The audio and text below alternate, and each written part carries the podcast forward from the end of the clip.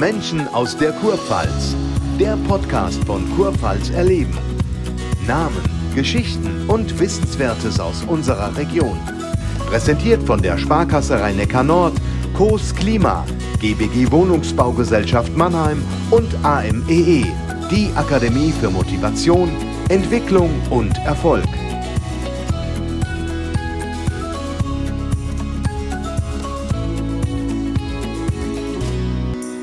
Norbert Lang.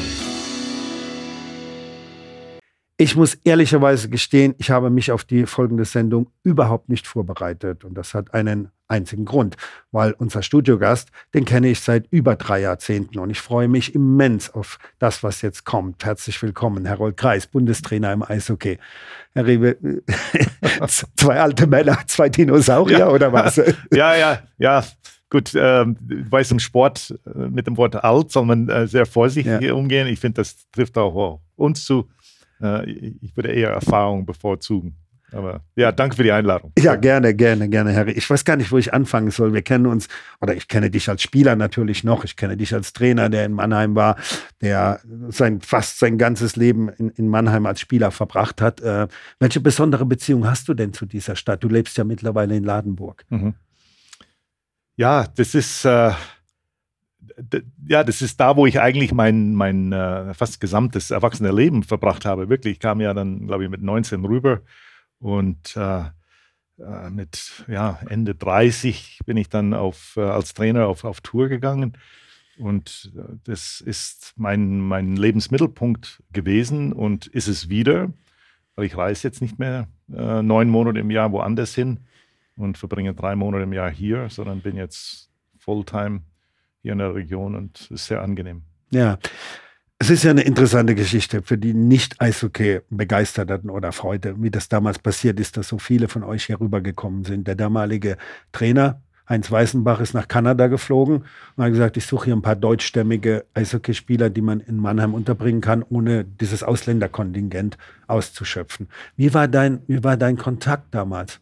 Wie kam das zustande? Er hat ja, glaube ich, wenn ich mich recht erinnere, Annoncen geschaltet in der Zeitung. Mhm. So war das. Und zum Glück, ich war ja 18, habe die Zeitung nicht gelesen, ja. aber mein Großvater hat die Zeitung gelesen und ähm, er sagte, du, es, äh, es, sucht jemand, es sucht jemand äh, Eishockeyspieler mit deutschen Vorfahren. Es trifft, trifft auf uns zu. Und ähm, dann haben wir den in der Tat kontaktiert in dem Hotel, wo er war und kurzfristig kam er zu uns nach Hause das fanden wir alles sehr verdächtig, äh, weil es hat keine Stunde gedauert, bevor er dann plötzlich ein Vertragsangebot gemacht hat und so weiter. Und äh, wir haben ja nicht sofort Ja gesagt. gesagt das muss man uns nochmal überlegen. Kaum wir aus der Tür haben gesagt, ja, das, das machen wir. Wir haben den Rückflug. Ja, und so kam das dann zustande. Und es war ja auch, auch auf, aufgrund der Tatsache, dass Mannheim aufgestiegen ist. Es gab damals Ablösesummen und Mannheim wollte nicht hohe Ablösesummen für gestandene deutsche Spieler bezahlen. Und da war es günstiger für 100 Dollar, dann ein, ein Deutschkanadier zu holen. Ja, deine, deine Eltern stammten oder stammen ja ursprünglich aus Deutschland, richtig? Äh, das, das sind Volksdeutsche gewesen, die mhm. äh, sind eigentlich in der Ukraine geboren. Äh, mein Vater ist in Hannover aufgewachsen, meine Mutter in Rosenheim und sind dann ja, Ende der äh, 50er ausgewandert, als in Ungarn diesen Aufstand war und haben sich dort erst kennengelernt. Und warum sind sie ausgewandert? Ja, eben, weil die doch mal Angst hatten, dass es Krieg gibt, äh, eben der Aufstand in, in Ungarn. Und ähm, ja, dann haben sie gesagt, also wir, wir verlassen Deutschland. Und äh, es ist in der, Tat, in der Tat so, dass die dann irgendeinen Pfadfinder vorgeschickt haben. Die haben ja Landwirtschaft betrieben. Winnipeg äh, bekanntlich ist ja sehr flach. Es hat ja, einiges flach, zu bieten an, flach, ja. an äh, landwirtschaftliche Möglichkeiten. Und, dann geht die, die, ganze Familie dorthin, also Verwandte, alles Mögliche. Und, und so entstand dann eben diese Auswanderung meiner Eltern und meine Zurückeinwanderung dann mit 19. Ja, ich war einmal in Winnipeg, tatsächlich mit den Adlern, haben wir dort gelandet. Ist ja jetzt nur in Middle of Nowhere, mhm. mehr oder weniger, mitten in der Landschaft drin. Wie war denn das Leben dort für dich als Kind? Ja, für uns, wir haben also du kannst sehr viel draußen machen. Im Sommer haben wir ja 30 plus Grad. Äh, wir waren viel draußen im Sommer, ja, im Winter auch. Du, du, bist einfach draußen. Also du kannst ja nicht die ganze Zeit äh, zu Hause verbringen. Äh, ich weiß, im, im Training damals, äh, Eisflächen hatten wir ja fast überall. Wir brauchten nur eine Gruppe Kinder und dann haben wir äh, gespielt. Äh, ich kann mich erinnern, dass ich ein paar Jahre lang mit so einem Snowmobile ins Training gefahren bin. Ja, das, man macht sich wenig Gedanken, wenn man Kind ist und, und Freunde hat und draußen sich viel bewegt. Ähm, jetzt auch, meine, mein Bruder, mein Vater lebt noch dort. Ähm, ich, ich gehe auf Besuch, aber jetzt Winnipeg ist jetzt nicht ein, eine Stadt, die wirklich viele Leute ähm, anzieht äh, als Urlaubsort oder sowas. Ja, aber sag mal, wie hast du Schlittschuhlaufen gelernt? Bei uns war das früher so, der Rhein ist übergelaufen, es war kalt im, im Winter und wir haben Schlittschuhe angezogen und sind auf dieser Eisfläche laufen gegangen. So habe ich Eishockey, also nicht Eishockey, aber Eislaufen gelernt. Mhm. War das ähnlich bei euch? Ja, bei der Kälte im Winter in Winnipeg schon, oder? Also meine Eltern hatten ja kein Verhältnis zu Eishockey. Also nicht wie heute, wo jedes kanadische Kind dann ähm, äh, irgendwie mit Schlittschuhen auf die Welt kommt. Das hatten wir nicht, aber meine Eltern haben dann schon verstanden, dass, dass diese Sportart sehr wichtig ist, dass die Idole der jungen ähm, Generation Eishockeyspieler sind. Und ich weiß, meine erste Schlittschuhe waren, das waren Eiskunstlauf-Schlittschuhe. also Gott. wirklich. Mein Gott. und, ich, meine, ich konnte nicht laufen, ich hatte auch keinen Trainer oder sowas. Und ähm, ich bin dann über die Straße gekrabbelt, weil die, die Schuhe habe ich da, da nicht angezogen, sondern zu Hause bin ich über die äh, Straße gekrabbelt zur Eisfläche habe ich dann irgendwie festgehalten. Ich, ich kann mich noch genau erinnern, es gibt ja diese Gitterzäune. Und äh, wir haben ja gelernt, nie deine Zunge auf so einen Gitterzaun äh, zu machen, weil der klebt fest. Der klebt fest okay, ja. Da habe ich es ja dann wirklich live erlebt, dass man das nicht macht. Und, und so mit, mit der Zeit und auch mit dem, mit dem Ehrgeiz, weil man sieht, dass seine Freunde Schlittschuh laufen können, äh, habe ich es mir im Grunde dann selber beigebracht. Wann hast du die ersten richtigen Eishockey-Schlittschuhe bekommen? Ja, das war im Jahr danach und eigentlich für kanadische Verhältnisse habe ich relativ spät begonnen. So erst mit zehn habe ich dann wirklich äh, organisiertes Eishockey begonnen im, im Club. Aber es war sehr zugänglich, weil Eisflächen gab es fast, wie es hier Fußballfelder gibt, äh, auch kostenlos. Ähm, ja, und somit konnte man dann eben seine Leidenschaft äh, täglich nach der Schule ähm, nachgehen. Darf man sich das so, ich kann nur von meiner Kindheit erzählen, natürlich, du kommst von der Schule, der Ranzen fliegt direkt weg und auf geht's aufs Fußballfeld. Ist das in Kanada genauso, um das mal so zu erklären, oder? Wir hatten Ganztagsschulen, also wir hatten ja, okay. wirklich von acht bis vier Schule und äh, wenn du schlau warst als Kind, hast du deine Hausaufgaben in der Schule gemacht, dass du sie dann nicht abends machen musstest. Ich war nicht immer so schlau. Das heißt, wie du schon beschrieben hast, zu Hause alles in die Ecke geschmissen, äh, Schlittschuh geholt und, und, wir haben uns dann verabredet und auf, uns auf die Eisfläche getroffen. Ähm, auch die Trainings dann später organisiert, die waren vielleicht um 8 Uhr abends, 19 Uhr abends, du hast viele Kinder und musstest das auch natürlich in, in diesen Zeitfenster zwischen ja, 17 Uhr und 21 Uhr einpacken. Mm, das ist sicher auch ein Thema, was wir hier in den nächsten Jahren in Deutschland haben werden, wenn die Ganztagsschulen ja. kommen äh, wenig Eisflächen. Man versucht, viele Kinder zu rekrutieren. Wie bekommen wir die zu einer vernünftigen Zeit äh, auf dem Eis? Ja, du bist, wie wir es eben schon angesprochen haben, als junger Mensch in ein anderes Land gekommen. Du konntest, glaube ich, schon ein bisschen Deutsch damals durch die Großeltern. Ich, ich konnte mehr verstehen als sprechen. Ja, okay, okay, das ist ja fast immer so. Und du kommst nach Mannheim. Wie waren denn die ersten Wochen und Monate? Das muss doch sehr schwer gewesen sein. Du bist weg von der Heimat, du bist weg von Freunden, du bist weg von dem und, und plötzlich bekommst du natürlich auch Geld für das Spielen. Das ist ja ein mhm. anderes Leben. Du bist plötzlich Profi. Ja. Wie war das schwierig oder? Äh, ja, schwierig. Also wir sprechen ja häufig jetzt auch in der Gegenwart von Integration. Die Integration war bei mir nicht so dringend, weil wir, glaube ich, 13 Kanadier waren ja. und wir haben zum großen Teil unsere Zeit untereinander verbracht. Das heißt, wir haben Englisch gesprochen, wir haben, sind zusammen weggegangen, äh, wir haben uns über gewisse kulturelle Sachen hier äh, gewundert oder auch ein bisschen lustig gemacht. Ähm, erst später, als ich dann meine zukünftige Frau kennengelernt habe, mehr Deutsch gesprochen haben, habe auch dann äh, deutsche Freunde und Bekannte kennengelernt, habe ich mich selber mehr äh, integriert und somit ist dann eben mein Deutsch besser geworden. Aber wir waren mehr eigentlich unter uns. Ich meine, die Kabinensprache heute auch noch Englisch, damals noch ausgeprägter. Ähm, meine kleine Welt war in Ordnung. Ich kann mich gut erinnern, weil ich war damals schon Fan, als, als dann auch diese Meisterschaft kam oder als ihr rübergekommen seid, war ein großes Thema in den deutschen Medien. Und es war halt ein Trick natürlich, klar, ein deutschstämmige mhm. Kanadier hierher holen, die auch noch spielen können. Hast du denn noch Kontakt? Und ich kann jetzt für, für alle, die sich nicht für Eishockey interessieren, aber Peter Aschal lebt, glaube ich, gar nicht mehr. Ja. Ryan Andrew, Djagalovic, wie sie alle hießen, das waren ja auch für mich als Kind meine Idole, weil sie einfach Entschuldigung, dass ich das Wort benutze, geiles Eishockey gespielt haben. Gibt es da heute noch einen Kontakt? Also wir haben jetzt kein, kein ständiges Treffen, also mit Ron Andruff.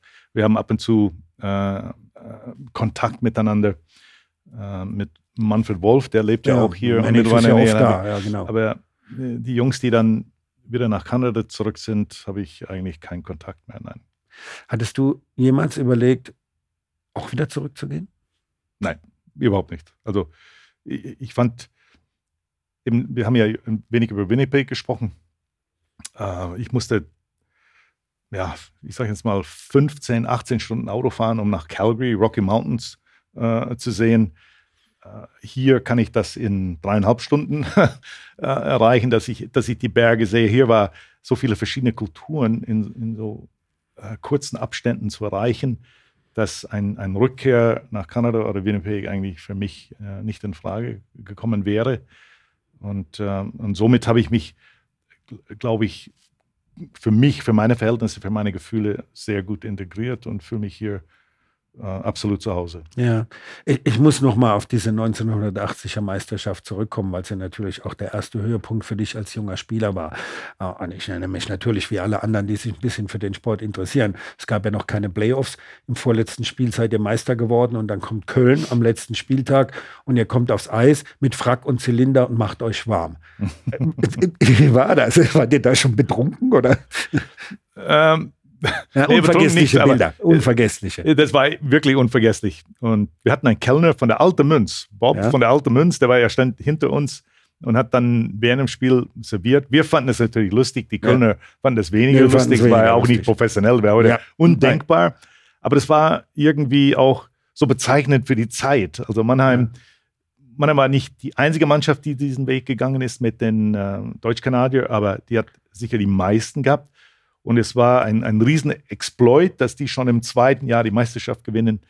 Äh, wenn ich die Bilder sehe von damals, denke ich, mein Gott, ey, das, was, was war da los? Aber ähm, wir waren, wir, nein, wir waren nicht betrunken, aber ja, am, am, Ende schon. Am, am, am, Ende schon, weil ich kann mich erinnern an Szenen, dass der Torwart, ich weiß gar nicht mehr, wer da im Tor stand, war das Weißhaupt möglicherweise und der fällt während des Spiels zusammen und äh, macht so, als wäre er kaputt und dann kriegt er was Sekt eingeflößt und steht sofort. Also dieses, man sieht, wie alt wir sind, Harry. Aber äh, äh, eines ist wirklich spannend, das haben wir auch schon oft in anderer Gelegenheit besprochen. Wie schafft man es, wie du, so lange bei einem Verein zu sein, fast 20 Jahre um zu warten, dass man nach der zweiten Meisterschaft, die 17 Jahre später kam, dann sagt, okay, das war's jetzt. Was waren, was waren die Motivationen dafür? Damit bist du natürlich auch zu einer Legende geworden. Welcher Spieler macht das heute noch? Es gab für mich keine Motivation, Mannheim zu verlassen. Wirklich nicht. Also wir waren ein Club, der immer oben mit dabei gespielt hat. Wir waren ein Club, der ähm, stabil war äh, finanziell und damals war das wirklich nicht gegeben. Da waren viele Clubs, die große äh, finanzielle Probleme hatten. Ähm, Helmut Müller, auch die Familie Müller hat das alles unterstützt. Und dann kam irgendwann der Punkt, wo ähm, Herr Müller zu mir gesagt hat, hm, es wäre vielleicht klug, wenn du dich woanders umschaust. Und ich dachte, okay, wenn der Präsident das sagt, dann hat das schon eine Bedeutung. Und dann hatte ich Kontakt mit, mit Düsseldorf aufgenommen, mit äh, Ben Zamek damals und habe eigentlich mündlich zugesagt. Und keine zwei Wochen später kommt der Helmut Müller nochmal zu mir hin zurück und sagt, du, wir machen weiter, alles geht, alles geht. Und ich gesagt, toll, dann selbstverständlich werde ich bleiben, bin mit dem Zug nach Düsseldorf zum Herrn Zamek ins Büro und habe gesagt, Herr Zamek, es tut mir leid, aber ich komme nicht, gleich wieder zurück. Und, und somit gab es keinen Anlass, wirklich Mannheim für mich zu verlassen. Ich, ich fühlte mich wohl hier, ich hatte eine, eine gute Rolle. Ähm, die, die, der Club hat sich gut entwickelt, es hat Spaß gemacht. Und klar, ich habe eine gewisse Stellung in der Mannschaft gehabt, lange Kapitän. Ja, ich war ein, ja, ein, ein großer Fisch und ein kleiner Becken, wenn ich das so sagen darf, zu diesem Zeit. Und inzwischen hat sich geändert. Mannheim ist ein großer Becken. Ja, es gab diese 80er Jahre, wir kommen gleich auf die 97er Meisterschaft, auch da sind natürlich ungemein viele Bilder in meinem Kopf. Aber da war der ja auch oft im Finale, weil es hat nie gereicht in den mhm. 80er Jahren. Mhm. Gut, da war es noch Best of Three damals, als Playoff eingeführt wurde. Ist natürlich schwierig, verlierst du das erste, verlierst du das zweite, ist das Ganze beendet und die andere Mannschaft ist, äh, ist, äh, ist Meister. Hat das wehgetan? Das tut immer weh natürlich, wenn man verliert. Oder, oder ist es ein Ansporn als Sportler? Ja, wir haben ja, ich meine, erst im Nachgang, wenn man das ein bisschen aufarbeitet oder, oder zurückblickt, denkt man ja, es, es, haben vielleicht wirklich nur ein oder zwei Spieler gefehlt, um den Unterschied zu machen. Aber, aber das war einfach so. Wir haben die Spieler nicht gehabt. Das waren damals die Düsseldorfer, war Rosenheim eine Zeit lang, ja. die unheimlich stark war. Und äh, Ladislav Olenek war auch der Trainer, der mich wirklich am meisten geprägt hat. Und ja, der war auch der ewige Zweite, ewige Dritte.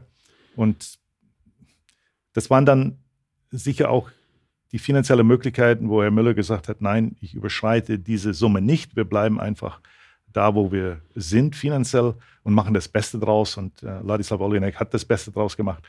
Aber klar, es haben vielleicht wirklich nur ein oder zwei die, Spiele gefehlt. Die, die, paar Prozente.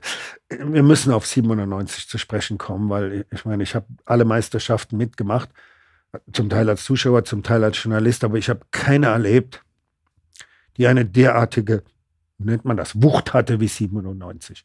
Das war es nach so vielen Jahren, nach so vielen Endspielen, dann endlich diese Meisterschaft. Ähm, und ich kann mich natürlich an die letzte Szene erinnern, wie du den Puck bekommst und da hinten ins Eck reinfährst und dann, ja, geht das los. Mhm. Deine Erinnerung noch da? Ja, äh, 17 Jahre. und ja, ich muss, ja. muss ich warten auf die nächste. Ja. Und ich, es ist witzig. Es sind ja so Kleinigkeiten. Ich, ich stehe in der Bande und, und Lance und, und jeder ist irgendwo in, in seiner Welt in der Situation. Und es war ähm, Dave Tomlinson, der neben mir an der Bande stand. Und das war der letzte Bully. Und dann hat er gesagt, hey, du, rauf aufs Eis. Nicht Lance, sondern hey, jetzt gehst du aufs Eis. Ja, der das ist dein letzter Bully, ja, der Mitspieler. Ja, ja. Das war vielleicht nicht mein, mein letzter Bully. Ähm, ich wollte weiterspielen. Aber er hat in dem Moment gesagt, du gehörst auf dem Eis. Und dann ist er noch zum Mittelstürmer oder die sind zum Mittelstürmer von äh, Kassel und haben gesagt, du pass mal auf, ja. du verlierst jetzt den Bully. Ja, Hast verstanden? Ja, der, ja. der, Scheibe ging zu mir zurück und das war äh, so, so abgemacht. Und da muss ich sagen, das ist großartig von meinen Mitspielern. Äh, und ja, der Rest ist ja Geschichte, wie emotionell das für alle waren, für mich insbesondere, äh, weil ich der Einzige war, der so lange hat warten müssen. Ja, und das war dann mein letztes Spiel blicken wir ein Stück voraus. Wann, wann hat sich entschieden, du wurdest ja, glaube ich, Co-Trainer damals dann auch, unter Lance noch, wenn ich es recht in Erinnerung habe.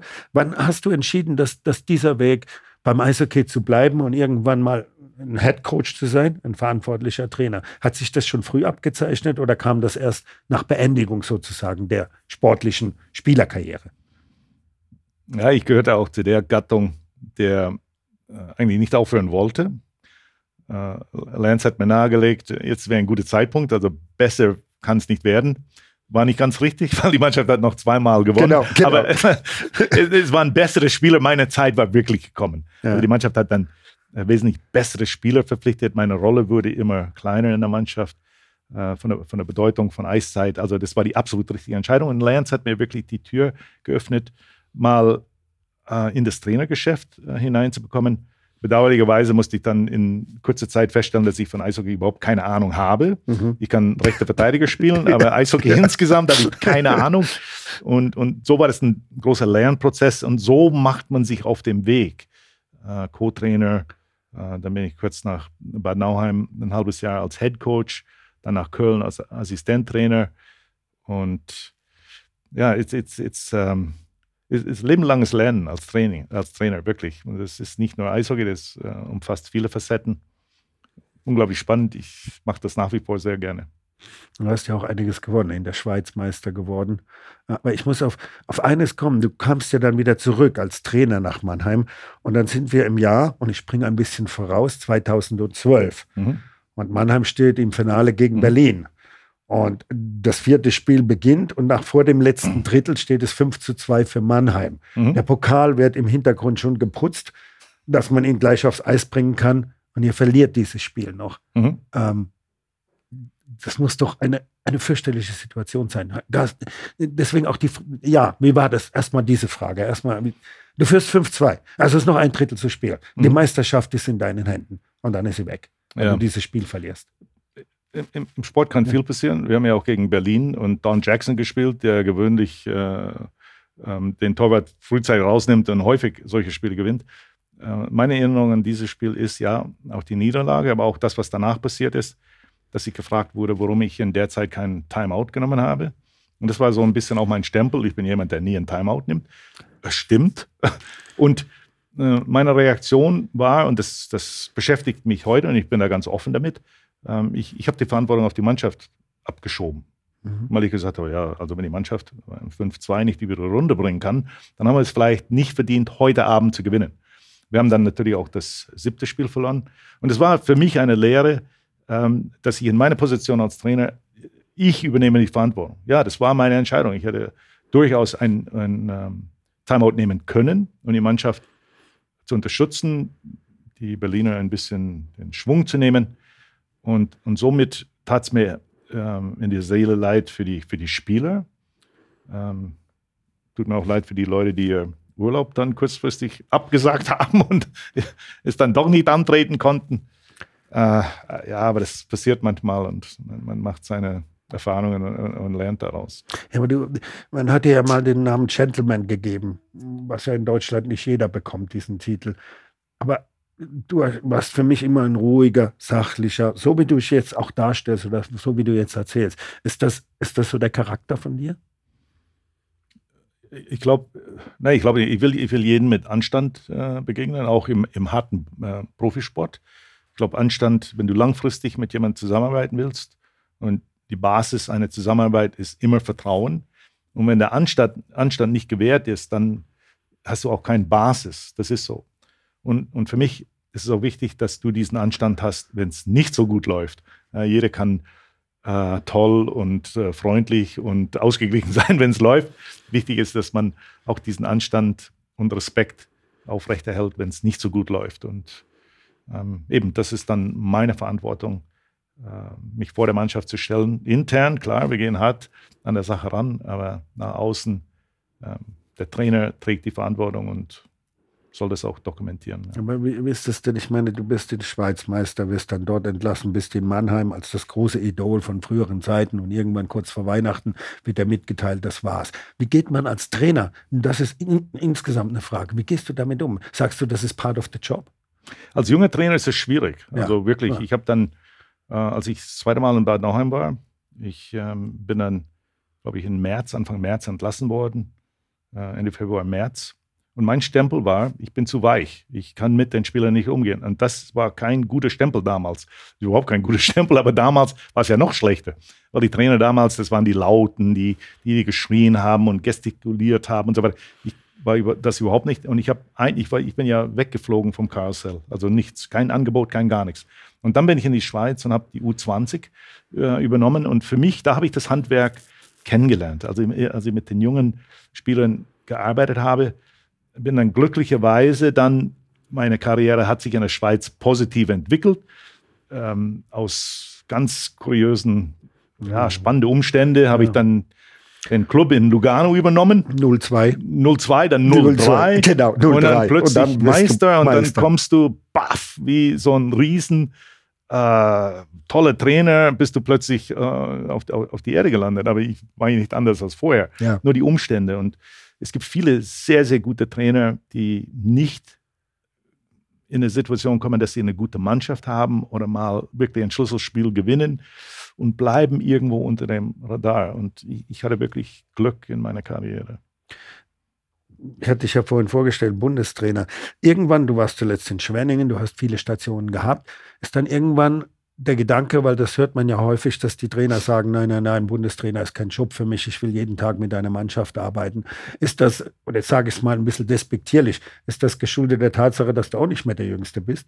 Genauso wenig wie ich.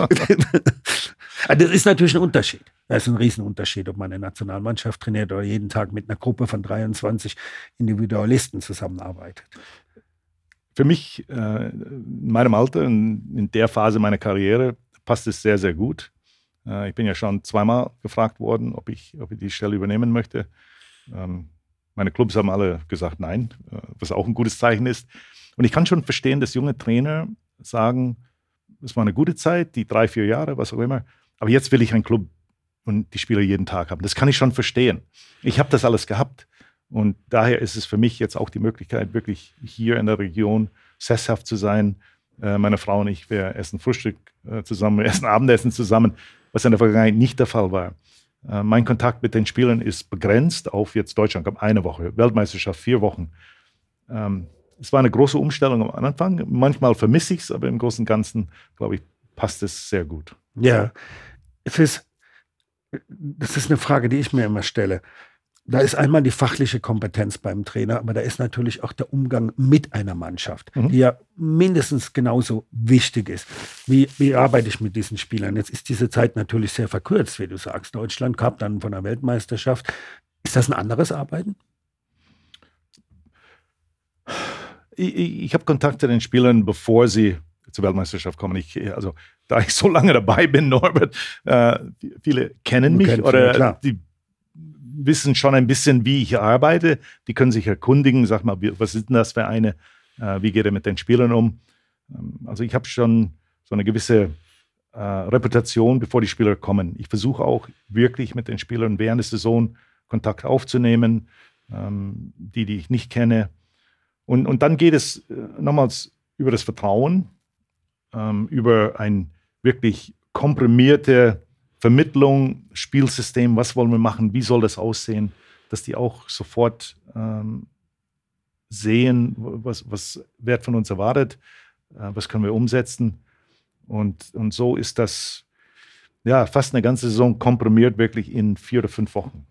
Es gibt ja viele Trainer, die sind nach außen Lautsprecher um es mal so überspitzt zu sagen, ähm, wo man nicht weiß, was hinter der Kabine und in der Kabine passiert. Das kriegen wir als Journalisten ja nicht mit. Aber wie wichtig ist es, authentisch zu sein, Harry? Oder musst ja, du manchmal also, spielen in der Kabine? Ja, also wenn du ein Vollidiot bist, ist es vielleicht nicht so vorteilhaft, authentisch ja, zu sein, ja, immer. Ja, genau, also, genau, also genau. authentisch ist dann immer so eine, so eine Sache. Aber, aber nochmals, ich glaube, man, man darf sich nicht verändern. Also die, die Spieler sagen auch, und ich, äh, Toto Wolf, der hat ja einige Sachen, der, der Formel 1, äh, ja, ja. Äh, kennen wir die meisten, der, der hat auch gesagt, wichtig ist, dass man ähm, eben diesen, dass man sich selber bleibt, auch wenn es nicht so läuft, oder? Wenn man ja von Anstand und so weiter. Und äh, daher ist das für mich jetzt nicht schwierig. Also wir haben ja Phasen in der Kabine, wir sind ja direkt geradeaus, wir sind ehrlich aber, aber ich, ich verändere meine Person nicht, ich verändere meine Werte nicht. Und das ist wichtig. Und wenn die Mannschaft das spürt und, und weiß, okay, auch unter Druck bleibt er, wie du sagst, authentisch. Und authentisch ist Anstand, äh, Respekt, Kommunikation.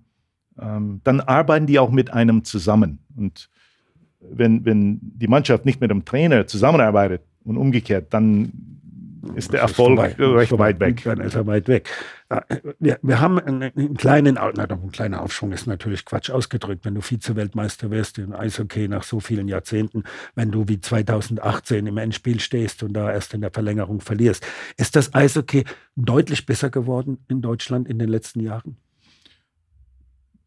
Ich, ich bin überzeugt. Ich meine, der, der Verband macht auf äh, vielen Ebenen sehr viel in der Trainerausbildung, Spielerausbildung Uh, unsere Nationalspieler profitieren von einer unglaublich guten DEL, uh, sehr gute Ausländer, um, sehr, sehr gute Trainer. Es ist ein unglaublich gutes Produkt, was aufs Eis geht und wir profitieren auch davon.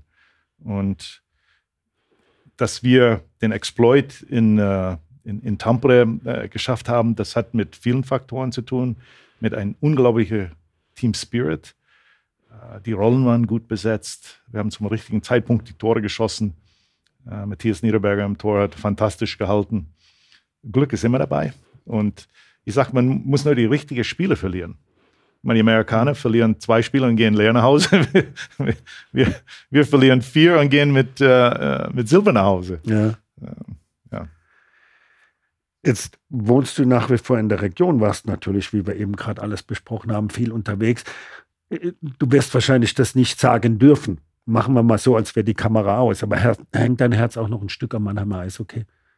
Äh, ich weiß, du darfst das nicht sagen als Bundestrainer, logischerweise, aber ja. Hand, Hand, aufs Herz. So. Hand aufs Herz natürlich. Also ja. mein, mein, gesamtes äh, Eishockey-Karriere als Spieler äh, fand hier statt. Äh, Juri Zivze ist mein Schwiegersohn, der ist ja im Club dabei. Ähm, äh, meine Enkelkinder, also der, der Leo, ja, der Sohn von, von Juri, der ist ja total Adler-Fan. Und ich weiß auch, als er klein war und ich babysitten durfte, habe ich ihm immer andere T-Shirts angezogen von dem Club, wo ich gerade war. Ja. Und das fanden die gar nicht lustig. Also ja, ich sollte neutral sein, ja. aber da die Kamera nicht läuft, genau. klar hängt mein Herz nach wie vor in Mannheim. Wie lange machst du noch weiter als Trainer, Harry? Wie lange willst du das noch machen? Ja, also Ziel, mein, mein Vertrag bei der, beim, beim Verband, ich habe einen Dreijahresvertrag äh, ja. unterschrieben. Ähm, ich, ich, denke nicht ans Aufhören, außer ja. jemand äh, mir wirklich nahelegt, äh, wie damals. Äh, es ist Zeit. Ja. Ich habe ich hab Spaß äh, mit, den, mit den Spielern. Ich habe Spaß an meinem Job. Ich glaube, solange ich noch bewegen kann, solange ich noch Spieler erreichen kann, äh, mache ich das, solange es geht. Ähm, ja, why not? Wünsche dir alles Gute. Vielleicht wird es sogar mal eine Weltmeisterschaft, wobei da muss alles zusammenkommen. Da muss wirklich alles zusammenkommen. Herzlichen Dank für dieses Gespräch. Ja, danke genau. Und dann feiern wir zusammen. Dann feiern wir zusammen. genau, genau. Dankeschön. Ja, das, Dankeschön. Danke auch. Das war Menschen aus der Kurpfalz.